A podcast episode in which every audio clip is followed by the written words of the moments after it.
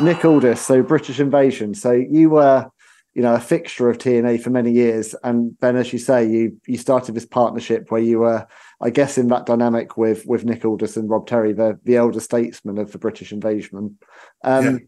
Now, now Nick has said in many interviews how much influence you had on him.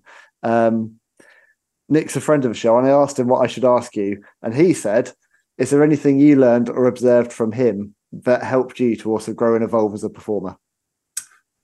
Oh, absolutely. Definitely. I think what I learned from him is, is about poise, is about how to present yourself as a superstar, as someone who's larger than life, who's someone that can get themselves over without necessarily being the best wrestler in the room.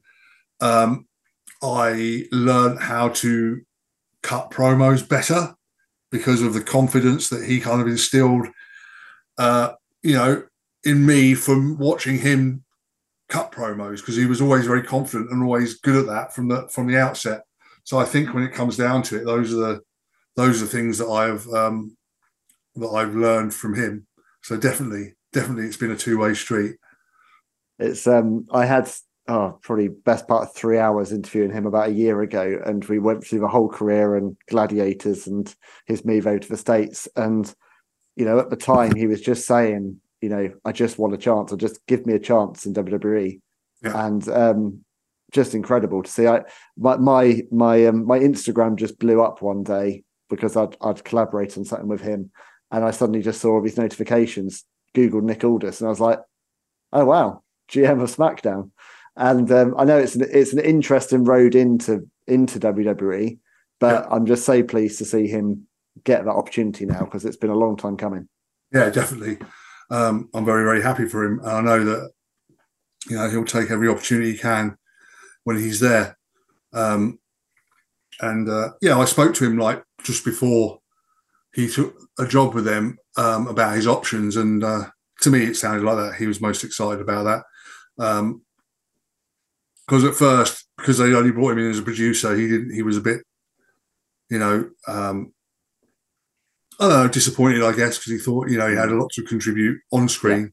Yeah. Um, of course, as soon as he heard that there was possibility that they would give him that role as well, he he leapt at it, and and, and rightfully so. I think he's going to be fantastic, you know. Yeah, and I think it's a great. I also think it's a great introduction for him, because, right, you know, th- there there is the fact that there's a lot there's a lot of people, especially watching W W E, that simply have only ever watched W W E and they've never experienced T N A or Ring of Honor or possibly even A E W. Sure. Um, you know, there is a pure fan base for W W E mm. that is so ardently loyal to that project. And so yeah. I think him having the opportunity to build his own character and name for himself in a W W E ring will open mm. up so many doors for him when when he inevitably steps into a ring, because he's already been R K O'd. It's only a matter of time. Yeah, he took it really well as well. He did. As I knew he it, would. It in one of his patented suits, no less. Yeah, that's right. When he's standing there, he's basically the same size as Randy Orton. You know, yeah. You do, but, you know. Yeah, I'm so pleased for him, and I hope I hope it. He I, I, I is, said him, he I, is I an said, exceptional wrestler, by the way. He, no, uh, he, he the the. That period from when he he he, he wrestled Cody for the N W A title, um, you know, all through the, the N W A run has, has made him what I, a, a phenomenal all round competitor, as far as I'm concerned.